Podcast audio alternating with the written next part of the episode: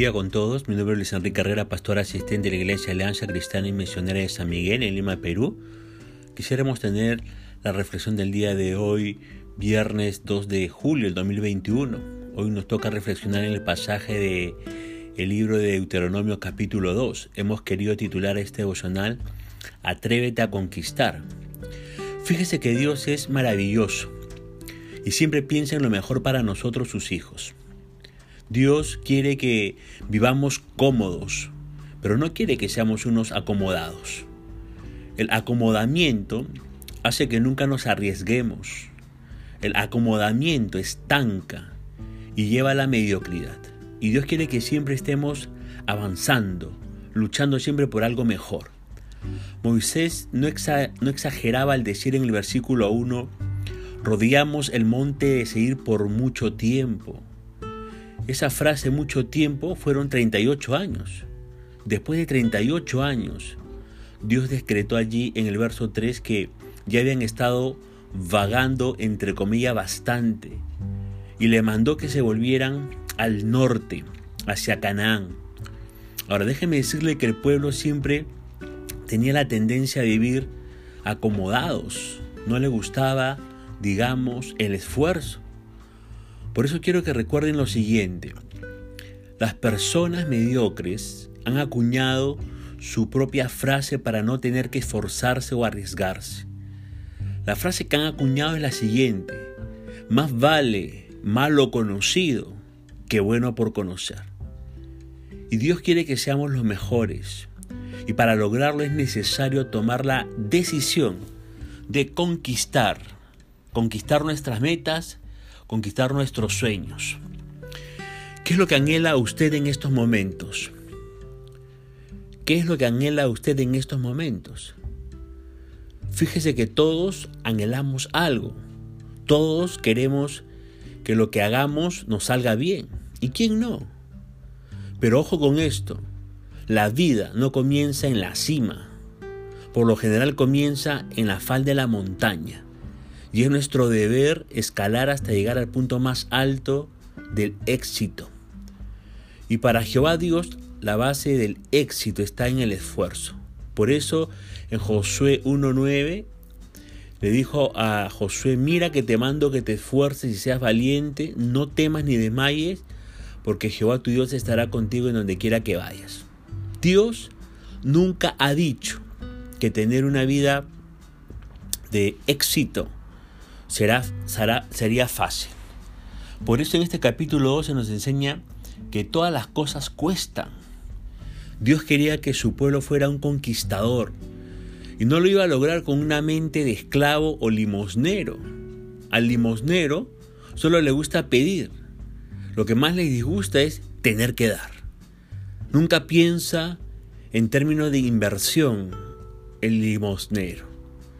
Así que el pueblo tenía que ganarse las cosas. El verso 5 y 6 de este capítulo 2 de Deuteronomio dice, no los molesten porque yo les he dado como propiedad toda la zona montañosa que rodea el monte Seir y a ustedes no les daré ni un metro cuadrado de esta tierra. Páguenles por todo el alimento que necesiten para comer y también por el agua para beber.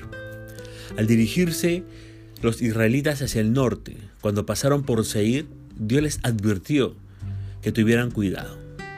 Los israelitas eran conocidos como guerreros, así que era comprensible que a los edomitas, descendientes de Saúl, les intranquilizara que tal multitud pasara por su tierra. Dios les advirtió a los israelitas que no iniciaran una guerra con ellos, sino que respetaran su territorio y que les pagaran por cualquier cosa que utilizaran. Dios quería que los israelitas trataran con justicia a sus vecinos. Y de este incidente podemos aprender algo.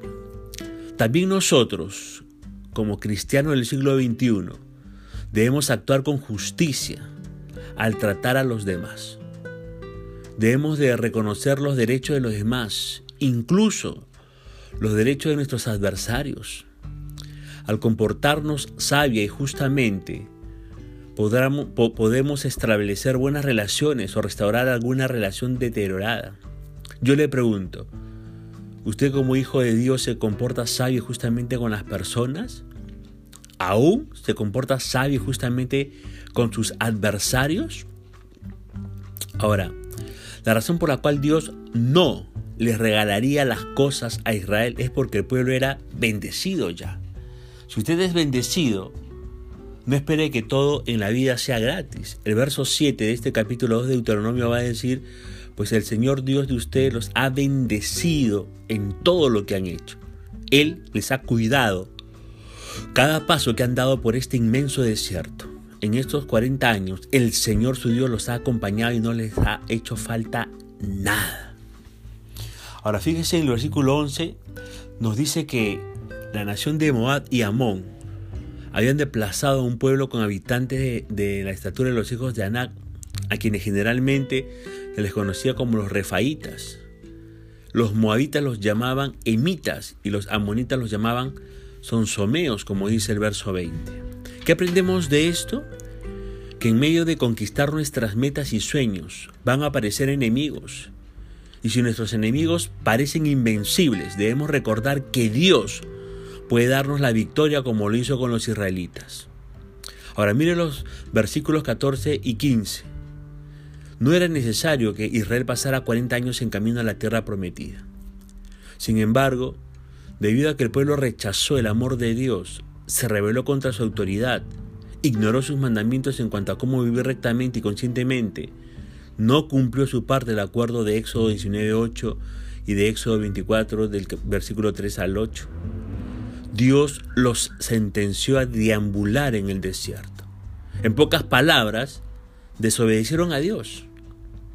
Desobedecieron a Dios. Y muchas veces nosotros los cristianos, en ese propósito de cumplir nuestras metas y sueños, hacemos nuestro peregrinaje por la vida más difícil de lo necesario. ¿Por qué? Bueno, eso se debe a causa de nuestra desobediencia. Nuestra desobediencia muchas veces hace que nosotros no cumplamos nuestras metas personales, familiares, ministeriales, matrimoniales. Por favor, si usted está en esta situación de desobediencia a Dios, sabe que acepte el amor de Dios, lea y obedezca sus mandamientos en la Biblia y comprométase a serle fiel a Dios en toda circunstancia ya verá que la vida será menos complicada y más satisfactoria y conquistará sus metas y sueños. Ahora allí en el versículo 25 Dios le dijo a Moisés que haría que las naciones enemigas les tuvieran miedo a los israelitas. Ante los ojos del mundo de ese tiempo, el ejército de Israel no intimidaba a nadie, pero Dios estaba de su lado. Moisés ya no tenía que preocuparse a causa de sus enemigos, porque eran ellos quienes estaban preocupados a causa de él. Dios siempre, ¿sabe qué? Nos acompaña en nuestras batallas. Dios siempre está allanando el camino. Dios siempre está destruyendo barreras que nos impiden avanzar hacia la conquista de nuestras metas y sueños en el Señor. Así que debemos seguir a Dios de todo corazón y estar atentos a su dirección. Ahora, por otro lado, déjenme decirle que la tacañería origina pobreza, tanto en lo espiritual como en lo secular. Leamos los que dicen los versículos 28 al 31. Vendamos alimentos, perdón, véndanos alimentos para comer y agua para beber, y le pagaremos. Solo queremos permiso para pasar por su territorio. Pero Seón, rey de Esbón, no, nos permitió cruzar, porque el Señor Dios de ustedes hizo que Seón se pusiera terco y desafiante, a fin de ayudarlos a derrotarlo, tal como lo hizo. Así que el Señor me dijo, mira, he comenzado a entregarte al rey Seón y a su tierra e empieza ya a conquistar y a poseer tu, su, territorio, le dijo Dios a Moisés. Aquí vemos, ¿sabe qué? Un principio espiritual que se cumple eh, que, nos enseña la escritura, la ley de la siembra y la cosecha. aquí en, este, en estos versículos se cumple esta ley. Lo que sembramos es lo que cosechamos. Si Dios nos ha bendecido, no amarremos la bendición.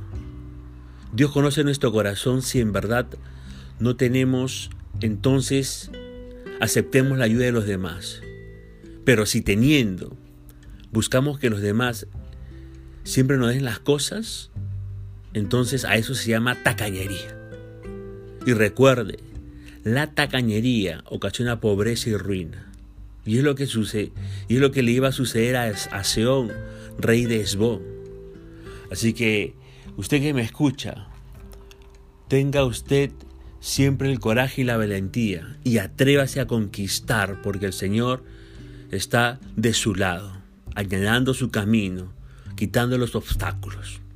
Punto final para la reflexión del día de hoy, deseando que la misericordia del Señor sea sobre su vida y conmigo será hasta el día lunes. Que el Señor le bendiga.